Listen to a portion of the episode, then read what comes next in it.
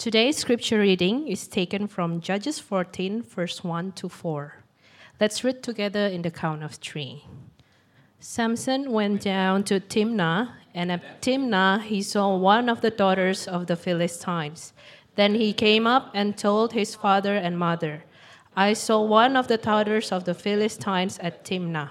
Now get her for me as my wife. But his father and mother said to him, Is there not a woman among the daughters of your relatives or among all our people that you must go to take a wife from the uncircumcised Philistines? But Samson said to his father, Get her for me, for she is right in my eyes. His father and mother did not know that it was from the Lord for he was seeking an opportunity against the Philistines. At the time, the Philistines ruled over Israel. This is the word of the Lord. Praise be to God. You guys may be seated. Love you, church. And today, as I promised last week, you know how last week's sermon, a lot of the application tailored toward families? Today's application will be tailored specifically towards singles. So, singles, if today I offended you in any way, I do not apologize, okay? The families already have their turn, so today is your turn. Now, if I have to choose one character in the Bible that baffled me the most, it will be Samson. Because when I was young, Samson was the character I wanted to be the most. Anyone has Samson as their Bible hero when they were young? Anyone else? Not me? No? Me, like, I want to be the Samson. Why? Because think about it. Every other judges in the book of Judges, they save an army, right? They require help from other people. But not Samson. He does not need anyone. Because Samson was blessed with this superpower to defeat the enemy on his own. So he was like my favorite hero, and that is Superman. He's like the Superman of the Old Testament. But when I studied the life of Samson, I found his story to be very disturbing and perplexing. Think about it. Now, if you were here last week, you, you remember how the story of Samson's birth, you know, prepare us for something great, something amazing, because he was chosen to be judged before he was even born. And, and this is God's answers to people's refusal to forsake their sin. And, and basically, God just said, you know what? I'm going to give you the best, the best praise, the best gift ever Samson. So the story of his birth prepare us for this wonderful judge that will do wonderful thing for Israel. But as we're about to see, what we find instead is by far the most flawed judge in the book. Samson is violent, impulsive, sex addict, emotionally immature, and selfish. So, if I have one word to describe Samson, he is very narcissistic. Okay? One preacher put it better than me. He says Samson is a he man with a she weakness. And his life is very disturbing. But what I find most confusing of all is the fact that the Spirit of God is at work in Samson's life and use his narcissism to do mighty works. Aren't you baffled by that? I'm baffled by that. Because this is a guy, he's a judge who does not look like judge at all. In Samson, you find a man who's driven by his desire, impulses, instead of the desire to save Israel or obey God. And yet, Samson is God's chosen judge to save God's people. So here's the question that I want us to think about as we look at the text together. How can God use such a narcissistic person like Samson? And throughout the book of Judges, we have seen again and again, right, how God is faithful even though his people are not faithful. But I think right now, through the story of Samson, the story will push the truth even further, and that is this God is faithful even though his judge is unfaithful. And God can use people unfaithfulness to accomplish his purpose. Okay? So today we're going to tackle two chapters. Okay? Two chapters, not one, two chapters. So chapters uh, 14 and 15. So we're going to do a lot of reading, but I'm going to give you application as we, as we read um, the passage. So I have three points for my sermon. the desire of Samson, the weakness of Samson, and the paradox of Samson. Here's the first one the desire of Samson. First one. So Samson went down to Timnah, and at Timnah he saw one of the daughters of the Philistine. Then he came up and told his father and mother, I saw one of the daughters of the Philistine at Timnah. Now get her for me as my wife.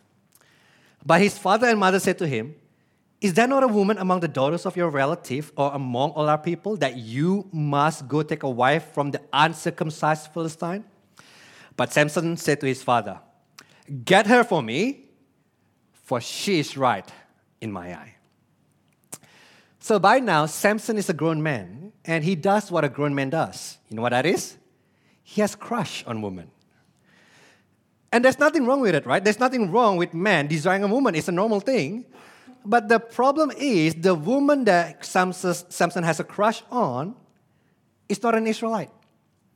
I mean, out of all women in her life, he has crushed on the worst possible option a Philistine woman. So he goes to his father and mother and said, Daddy, mommy, I saw a really beautiful girl, a Philistine woman. Now I want you to get her for me as my wife.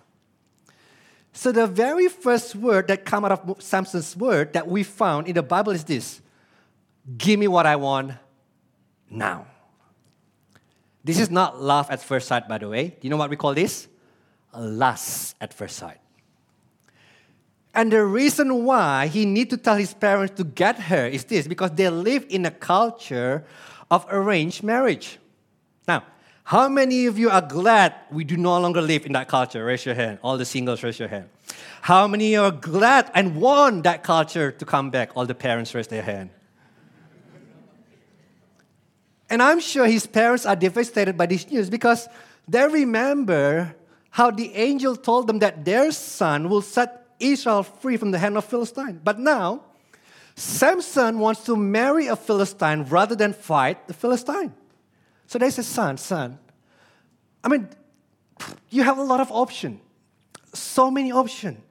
There's so many women in Israel that you can marry. Why would you choose to marry an uncircumcised Philistine? And the key word is uncircumcised. Why? Because circumcision is a sign that someone belongs to God. It's an external sign that someone has personal relationship with God. So the issue with marrying a Philistine, get this, is not racial. It is spiritual. God is not against interracial marriage, but against interfaith marriage. Because God has won Israel, if you remember the story.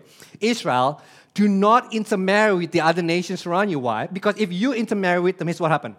You will begin to worship their gods. But then the Israel disobey God and they live together with the Philistine. But you know what is shocking about this story? What is shocking about this story is the one who wants to marry a Philistine woman is none other than God's chosen judge. So Samson's parent tried to talk him out of it, right? But Samson's not willing to listen. And listen what he said. He said to his father, Get her for me, for she is right in my eye. Now, note the phrase, she's right in my eyes. Have we heard that phrase before? Remember last week's sermon? This is exactly the attitude that Israel is adopting. Israel said, You know, I'm going to do what is right in my eye. It doesn't matter if it's evil in God's eye. And all that matter for Samson is this he wants her, and she's right in his eye. So, from the very beginning, we already given hints that this judge, that Samson, is not going to be the kind of judge that we were hoping for. So, let me hit a pause button and let me give you two application from this text one personal application and one corporate application. Now, some of you already can guess where I'm going with this because I already said this is for single, okay? Single. First personal application is this we are not to be in intimate relationship with unbeliever. Very quiet, I realize that. But here's the thing though the Bible is crystal clear on this. It's a matter of black and white, not gray. But I've met many Christians who decided to turn the gray, I mean, the black and white of the Bible, into gray. Have you met them before? And they always come to me with reason like this, you know, right? I mean, they know they should not date non-believers, but what can they do when they're in love? So they come to me and say things like, well, yes, it's not like we're going to get married, right? We're just going to hold hands and have coffee together for the next two or three years and see where it goes. Well, I know he or she, they're not Christian, but listen, they're a good guy. He's a good guy. And who knows, right? You know how every single week you say that we need to reach white with the gospel? I feel like this is me reaching wide. God is calling me to reach wide. And you know what, yours? I think this is God's will of my life. And the most important thing is, He is hot. And you know my reply? Yeah, so is hell. Okay, of course I didn't say that, never, right? I'm a pastor, I can't just say that. But I will try to reason why it is not God's will for their life and it won't go well for them. But most of the time, is what happened. They ignore my warning. And very soon, they begin to lose desire for God. Now, do you know why? It's actually very, very reasonable. Think about it. When the person you are not, when the person you are with does not share your faith, there's a great pressure on you to adapt to it by pushing God to the sideline of your life. See, as a Christian, you and I know that God is supposed to be the center, the motivation, the goal, the focus of everything we do. But when you're in intimate relationship with someone who does not share that faith, here's what happens. You try to adapt to it. You try to adapt to that person. Why? Because if you don't adapt, you will continue to headbutt with one another. And the same also applies, listen to me carefully, to people who have different theology. Just because they are in a church, just because they go to church, does not necessarily make them Christian. Because I know there are many people who call themselves Christian, but rather than having God at the center of their life, they have them at the center of their life. All they think about is me, me, me, me, and me. So now, if you're thinking about God and God is at the center of everything you do, and the other person think about me as I am the most important in my life, and when you try to put this together, it does not work. Someone has to give in, and most likely, you are the one who give in. So let me be loud and clear. Reaching wide dating does not work. It does not work. Full stop, no comma. Then you ask me, but, but I like this person, Josh. I really like him. I really like her. What should I do? Here's what you should do share the gospel with them. Bring them to church. Share the gospel with them. And hopefully, hopefully, they come to know Jesus. And if they come to know Jesus and they have the right faith, don't date them. Give them a year. Test that faith. Okay? Whether that faith is genuine or not. And if that faith is genuine, then go ahead. You can hold hand and have coffee for the next two or three years. But the second application that I want to give you is this we must not adapt, adopt and adapt the value of the world. Now, Michael Wilcock put it nicely. He says this There's no such thing as harmonious coexistence between the church and the world. For where there is no conflict, it is because the world has taken over. See, in the times of Samson, Israel adopted and adapted the value of the Philistine. That's why they do not resist the Philistine. And this is extremely dangerous because what makes Israel different from other nations is because they are God's people who live by God's standard. But now they have forsaken God and become like other nations around them. They're at the brink of extinction. And let me bring it to us. And the same also applicable to church and Christian. One of the greatest tragedies of the contemporary church is this that there are many churches today who become like the world in order to attract the world. So, it is what we do, right? We look at what works in the world out there, okay? And then we try to copy them and we try to apply it in church, and hoping by doing that we will attract crowds. So here's what we do. So rather than praise and worship, we become like a Kawe version or the cheap version of Coldplay concerts.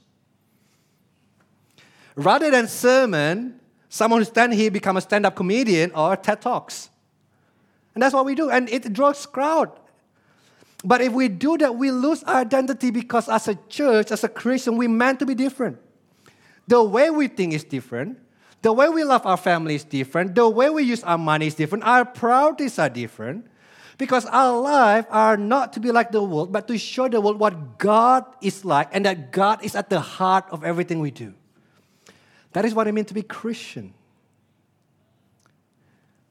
So the question that we need to ask is what does God do when his people become like the world? Verse 4.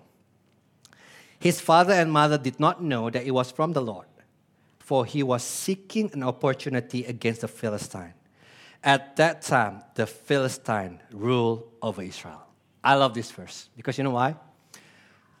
When his people are comfortable with the world, God does not remain silent. God initiated conflict between his people and the world. And Samson's infatuation with a Philistine woman is part of God's divine plan. Because left to themselves, Israel will disappear from existence. Because, like Samson, Israel's eager to marry into Philistine culture. But God has other plan. He's seeking opportunity to strike the Philistines. And God used Samson's sinful desire to bring confrontation between Israelites and the Philistine. See what happened? So God is so unconditionally committed to his people and his promises that he will fulfill them, not only in spite of their sin, but even through their sin. Now, it does not mean, it does not mean that Samson's parents are wrong to object Samson's desire. It does not mean Samson is right in desiring to marry a Philistine woman. It means that nothing can prevent God from accomplishing his purpose, not even Samson's sinful desire. God can and will use the sinfulness of people as camouflage for bringing about his secret will.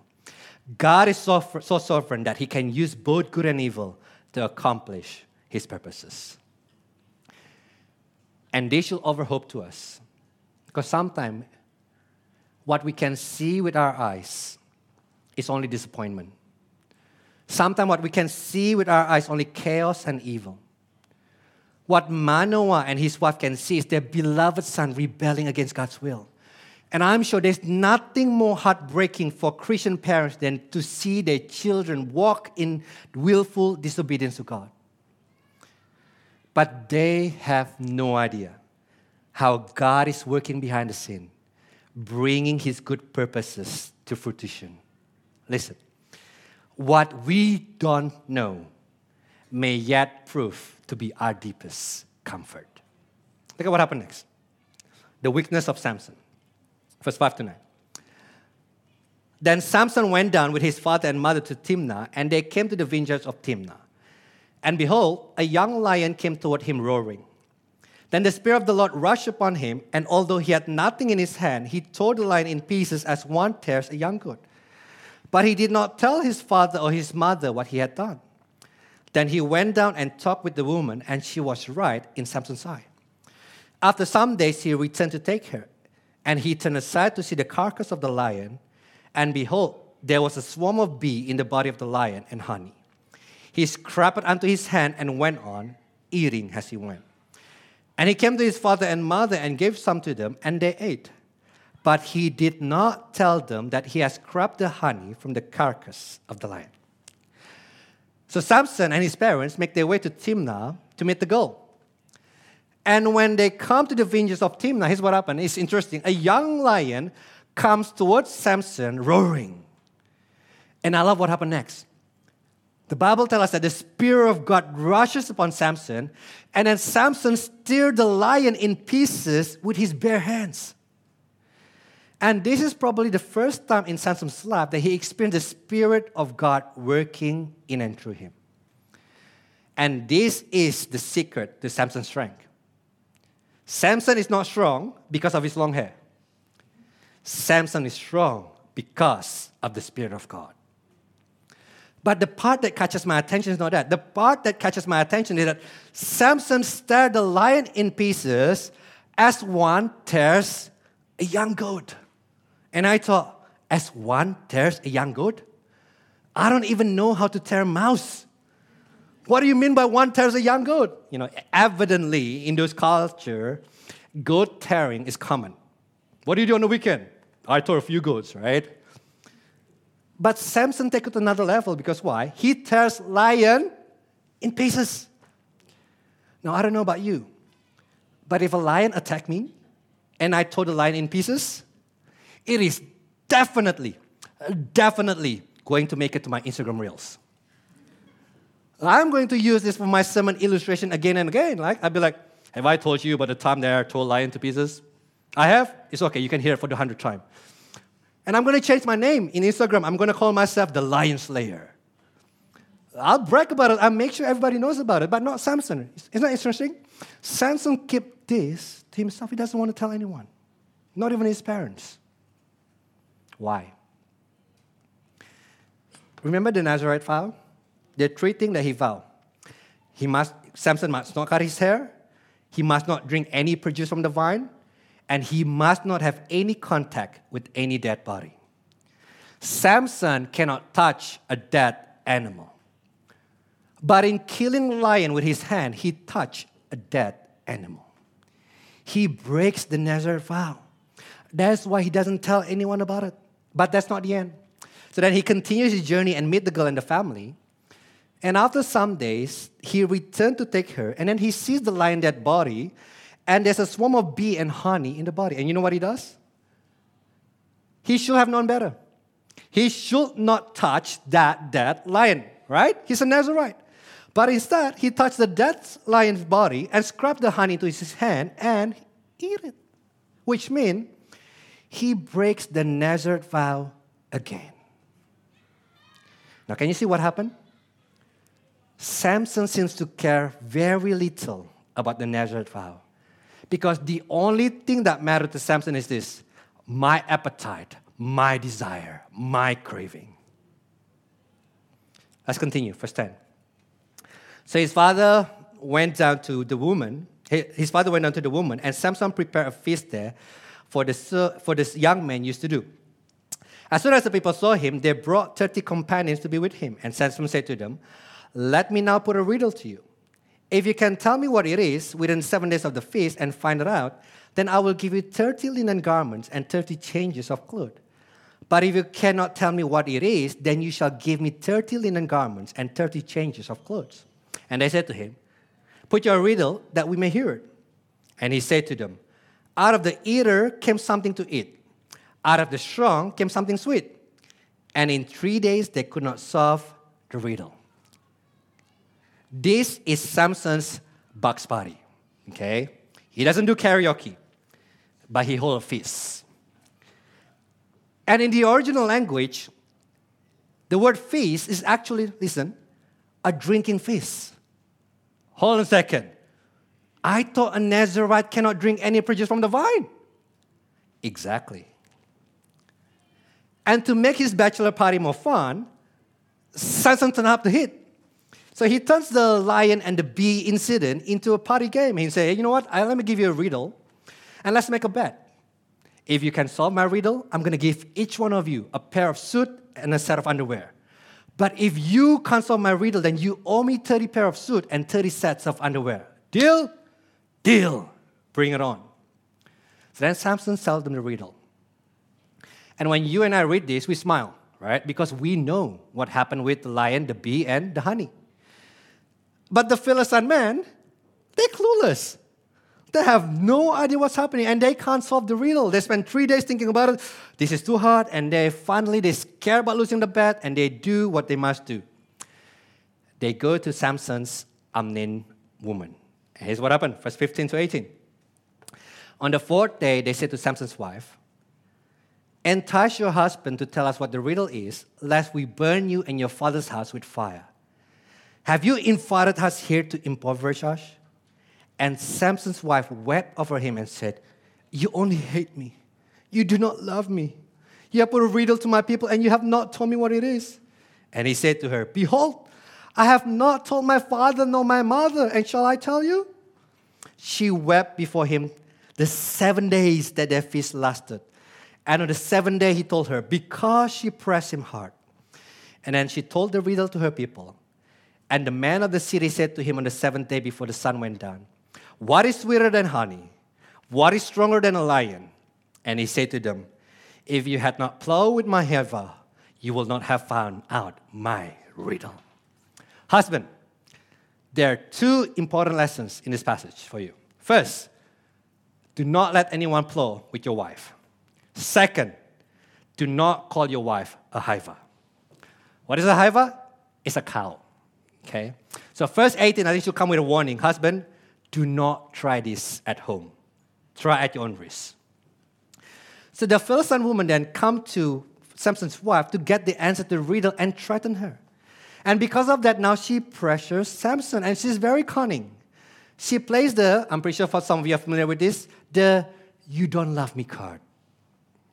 If you've been in a relationship for a while, I am sure, I am sure you know this card very well.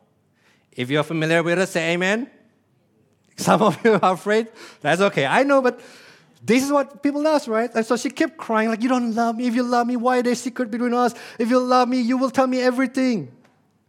To the point that Samson can't take her anymore, and finally he tells her the answer. And then she tells the answer to her people, and voila.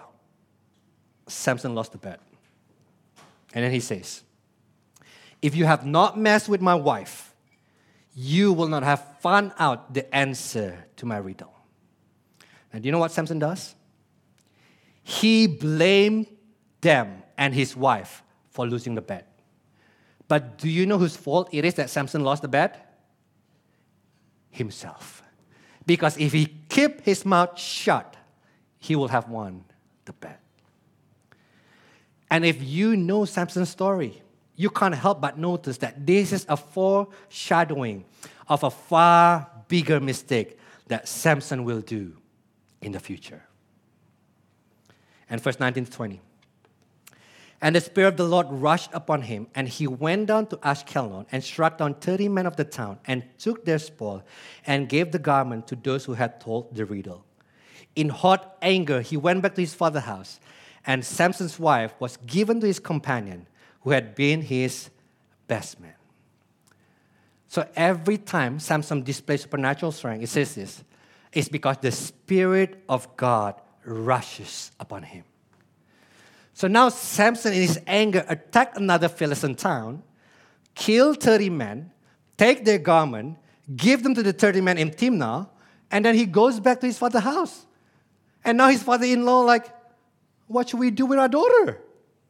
Oh, let's just give her to Samson's best man. Now, can you see what happened so far? Samson is not thinking about Israel at all. He's not thinking about what he should do to save Israel from the hand of the Philistine. Samson is simply following his own desire and responding to the situation as it pleases. See, this is a man who's out of control. He cannot control his temper, he cannot control his desire, he acts out of impulses, and he does not care about God given role. Samson is acting and behaving like someone who does not know God. And yet, this is exactly the occasion that God is seeking. Remember? God is seeking opportunity to strike against the Philistine. And God is using Samson's selfish, sinful, narcissistic act to bring about his will. And God is starting to save his people by causing division between Samson and the Philistines. What a gracious, sovereign God. So, what can we learn from the story so far? I think there are two major weaknesses in Samson's life that we must avoid. Number one, compromise. Samson broke the Nazarite vow that God has given him again and again. At least up to the point that we read right now, he broke two of them, right? He touched a dead body and he drank wine. And the third will follow later, which lead to his downfall. But here's what Samson might think because Samson might think, well, actually, there's no harm in me breaking the vow because I did it a couple of times and I'm still okay. Surely it's okay for me to compromise here and there. Nothing bad will happen to me. Little did he know that the thing that he does set him up to fail in the future. See, the same is true for us because a lot of time you and I might think, well, you know, yes, there's no harm really to compromise here and there, right? I mean, I got away with it again and again. Surely God does not mind. Surely God doesn't mind a little porn. Surely a little thing doesn't, it's not a big deal. Surely a little lie on income tax is okay. Everyone else does it. We get away with it. But, friends, do not play around with sin because a little compromise has the potential to destroy our life.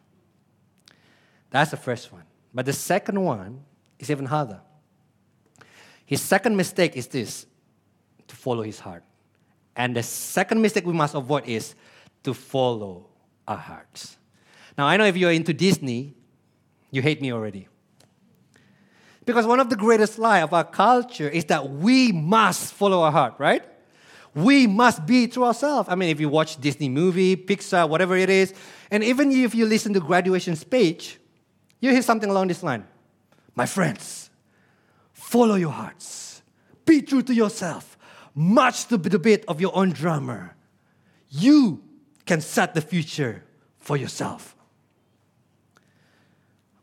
But let me suggest to you otherwise. The Bible seems to tell us do not follow your hearts. Do not march to your own drummer.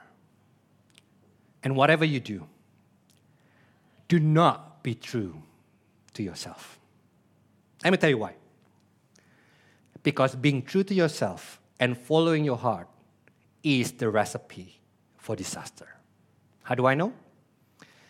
That's the life of Samson. Samson is a man who is controlled by his passion and desire.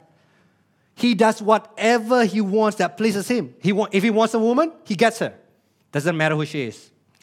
If he wants honey, he eats it. Doesn't matter who it's from. If he's angry, he kills people. Doesn't matter what the consequences is. Samson's primary desire, driver in life is what pleases him. He's the very definition of a man who follows his, his heart. And it will destroy his life. Let me give you another example that is more personal to us, okay? Texting and driving. I mean, we know, right? We should not text and drive. We know. But me, last year, I got fined twice for texting and driving. I contribute a lot of money to the welfare of our city last year. So we know, instinctively, we know, like, all right, I know that texting and driving is bad. In fact, research tells us that texting while driving make us 23 times more likely to have accident.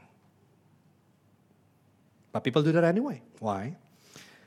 Because we feel like pleasing ourselves by knowing what other people send us or what they posted is more important than our safety and safety of people around us. The point is not don't text and drive. That's not the point. Yes, it is, but that's only a minor point. The point is this following our heart is very dangerous. Do you know how many marriages and family have been destroyed because people decide to follow their heart? So let me be crystal clear. Christians are not those who follow their hearts and are true to themselves. Christians are those who follow God's will and deny themselves. See, if we don't learn to deny ourselves and submit to God's will, eventually we are going to destroy our life. So we must decide will we be true to ourselves and follow our hearts? Or will we follow God's will? What drives our decision? Is it what pleases us or what pleases God? And look at my last point the paradox. First 1 to 8. After some days, at the time of the wheat harvest, Samson went to visit his wife with a young goat. And he said, I will go into my wife in the chamber. That means to have sex. But her father will not allow him to go in. And her father said, I really thought that you utterly hated her, so I gave her to your companion. Is not her younger sister more beautiful than she? Please take her instead. And Samson said to them, This time I shall be innocent in regard to the Philistine. When I do them harm, So Samson went and caught 300 foxes and took torches. And he turned them tail to tail and put a torch between each pair of tails.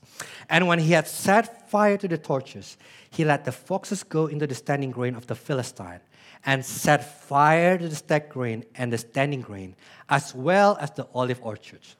Then the Philistine said, Who has done this? And they said, Samson, the son in law of the Timnite because he has taken his wife and given her to his companion. And the Philistine came out and burned her and her father with fire.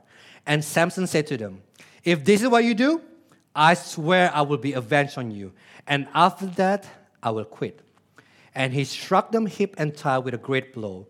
And he went down and stayed in the cleft of the rock of Etam.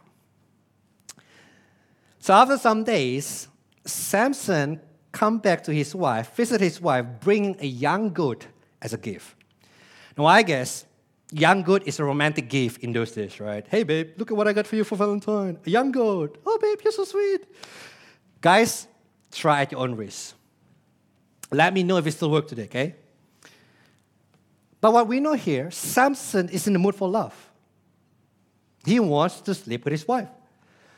But he does not know that his wife is now married to his best man. So when he comes to his wife, his father-in-law like, no, no, no, no, you can't sleep with her because she's married to another man. Why don't you take her younger sister? I mean, she's prettier than her. And at this time, Samson is mad. So he catches 300 foxes, turn them tail to tail, put torches in their tail, and then he set the torches on fire and let the foxes run wild and burn the surrounding area. Now, some of you modern people might think this is animal cruelty. We must sue Samson. Yeah, for me it's funny. Poor foxes, but humorous nevertheless. And when the Philistines hear that, that Samson is responsible for burning the grain, here's what happened. They retaliate by burning his wife and the family, right? And when Samson hear about that, Samson returned fire by striking the Philistine. Now, can you see what happened? God has set the ball rolling.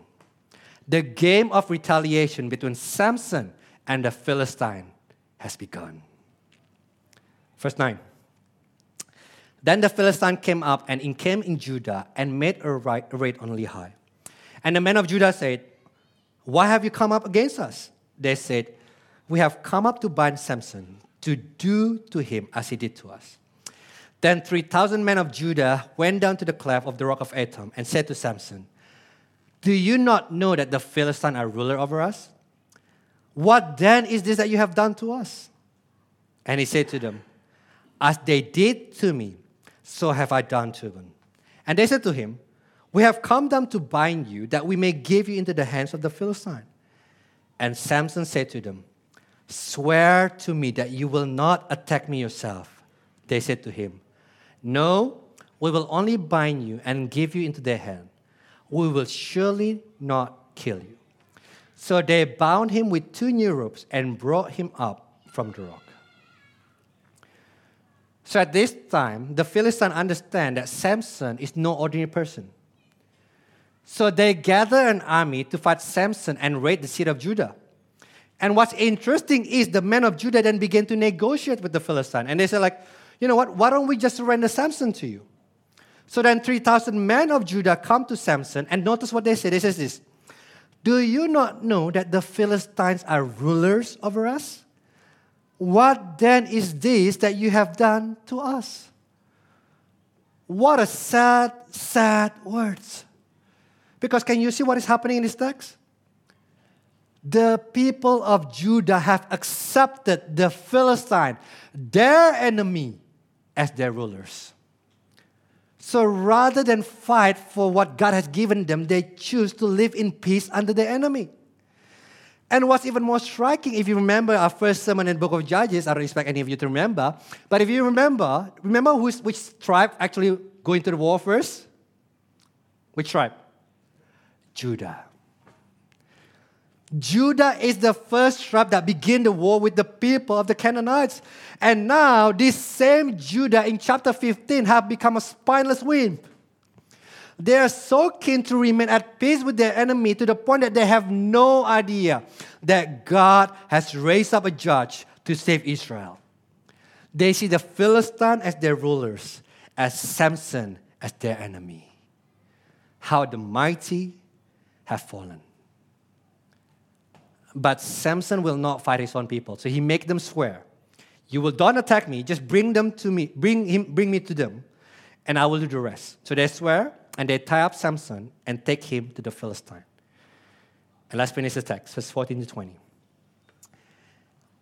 When he came to Lehi, the Philistine came shouting to meet him. Then the Spirit of the Lord rushed upon him, and the ropes that were on his arms became as flax that has caught fire, and his bones melted off his hand. And he found a fresh jawbone of donkey, and he put out his hand and took it, and with it he struck 1,000 men. And Samson said, With the jawbone of a donkey, heaps upon heaps, with the jawbone of a donkey have I struck down a thousand men. As soon as he had finished speaking, he threw away the jawbone out of his hand, and that place was called Ramat Lehi. And he was very thirsty, and he called upon the Lord and said, You have granted this great salvation by the hand of your servant, and shall I now die of thirst and fall into the hands of the uncircumcised? And God split open the hollow place that is at Lehi, and water came out from it. And when he drank, his spirit returned, and he revived. Therefore, the name of it was called En Hakkore. It is at Lehi to this day. And he judged Israel in the days of the Philistine 20 years. Once again, the Spirit of God rushes upon Samson and he become a Super Saiyan, right? Boom! And then he find a fresh jawbone of donkey and use it as a weapon to kill 1,000 men. And by the way, by doing that, you know what he did? He breaks the vow again. In using that bone, uh, donkey jawbone as a weapon, he break the Nazarite vow. And after the fight, Samson is very weak and thirsty. And for the first time in the story, Samson asked God for help. God, help me, otherwise I'll die. And God answers Samson's prayer and give him water to drink. And pay attention to the last verse. Very interesting. And he judged Israel in the days of the Philistine 20 years, which means Samson has not saved Israel from the hand of the Philistine. Samson judged Israel for 20 years while Israel is under the slavery of the Philistine. And that has not has happened before. Usually a judge will save Israel from their enemies and then judge over them. But not this time not Samson's. But Samson's story is not done. We'll continue next time. But here's a question that I want us to wrestle with, and I'm done. Here's the question What are we to make of Samson? Because the life of Samson is a paradox, isn't it? Because on one hand, we see the Spirit of God at work in his life and enable him to kill lions and kill many people. On the other hand, we see how sinful and messed up Samson is. So, in the same person, we see the power of God at work for salvation, but we also see the sin of Israel at work for destruction. More than any other judge, Samson is probably the closest judge to a Christ figure, but he's also a walking disaster. And the question that we need to ask is how can God use people like Samson to do God's work? I mean, shouldn't God choose a better, more godly person than Samson? But if we think that, here's what we do we put God in the box. Because the problem with that mindset is that God is limited by human, and God can only work when people are being good and make godly decisions.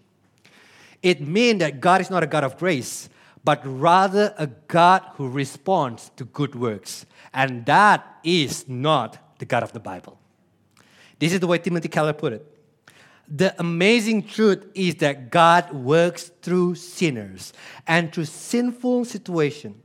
He kept his promises to bless his people in the dark and disastrous period of our life, as well as through the times when things are going right. Not even our own sin will stop Him saving us or using us. My friend, that is the God of the Bible. The God of the Bible is not limited by sinners nor sins. He can use sinful people and sinful action to bring about salvation. And let me close with this. Isn't that the story of the gospel? Because the gospel tells us that sinful people nailed Jesus to the cross and killed him. And yet, God used the greatest sin in history to accomplish the greatest work of salvation in history.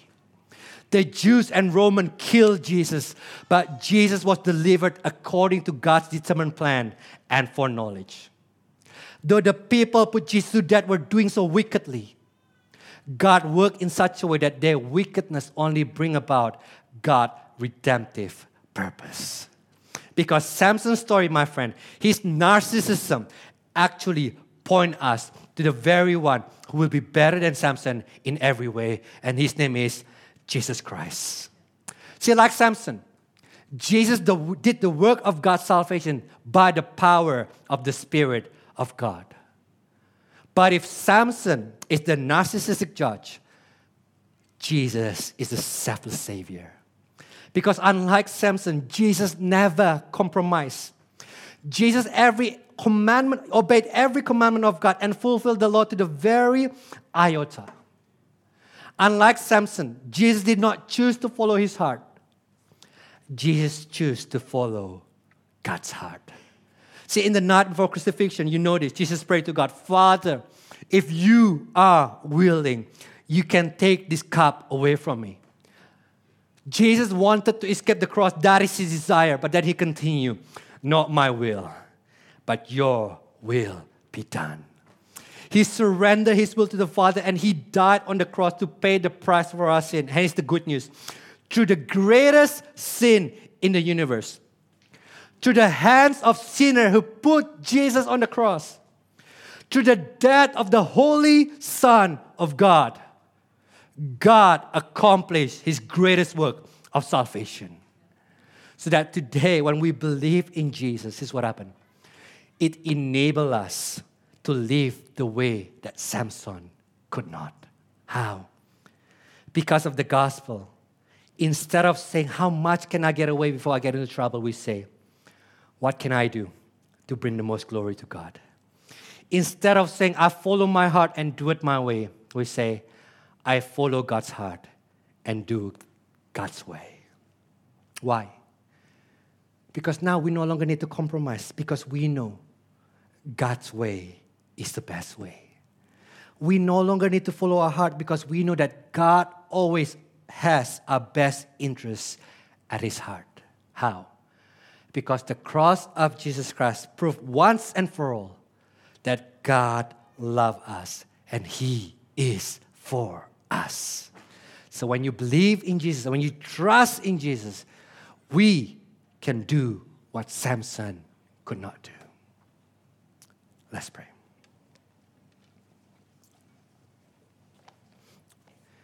Dear Heavenly Father, we are so grateful. Because live to, live to ourselves, Lord, we will be like Samson. All of us are narcissistic people who think about what we want, what we desire, our appetite above all. We are selfish, sinful people. But because of your Son, Jesus Christ, who fulfilled what we cannot, you obey, Jesus, you obey the commandment of God to the very iota. You fulfill the law on our behalf. So today, when we put our faith in you, our sin is paid once and for all, and your perfect righteousness is credited to us. And because of this, because we see how much you've done for us, that's what enables us to trust you. That's why we don't have to have it our way. That's why we don't have to compromise because we understand the cross tells us that you are for us, that you love us above all. So I pray for my brothers and sisters in this place. I don't know what kind of struggle, what kind of compromise we're in right now. But I pray as we continue to behold the beauty of the gospel, may you enable us to live in a way that Samson could not. May you enable us to live for your glory and not our glory. And may we say with our life, may your will be done, not my will, but your will be done in our life. Help us, Lord, in our witnesses. And we ask this in the name of your beloved Son, Jesus Christ, we pray.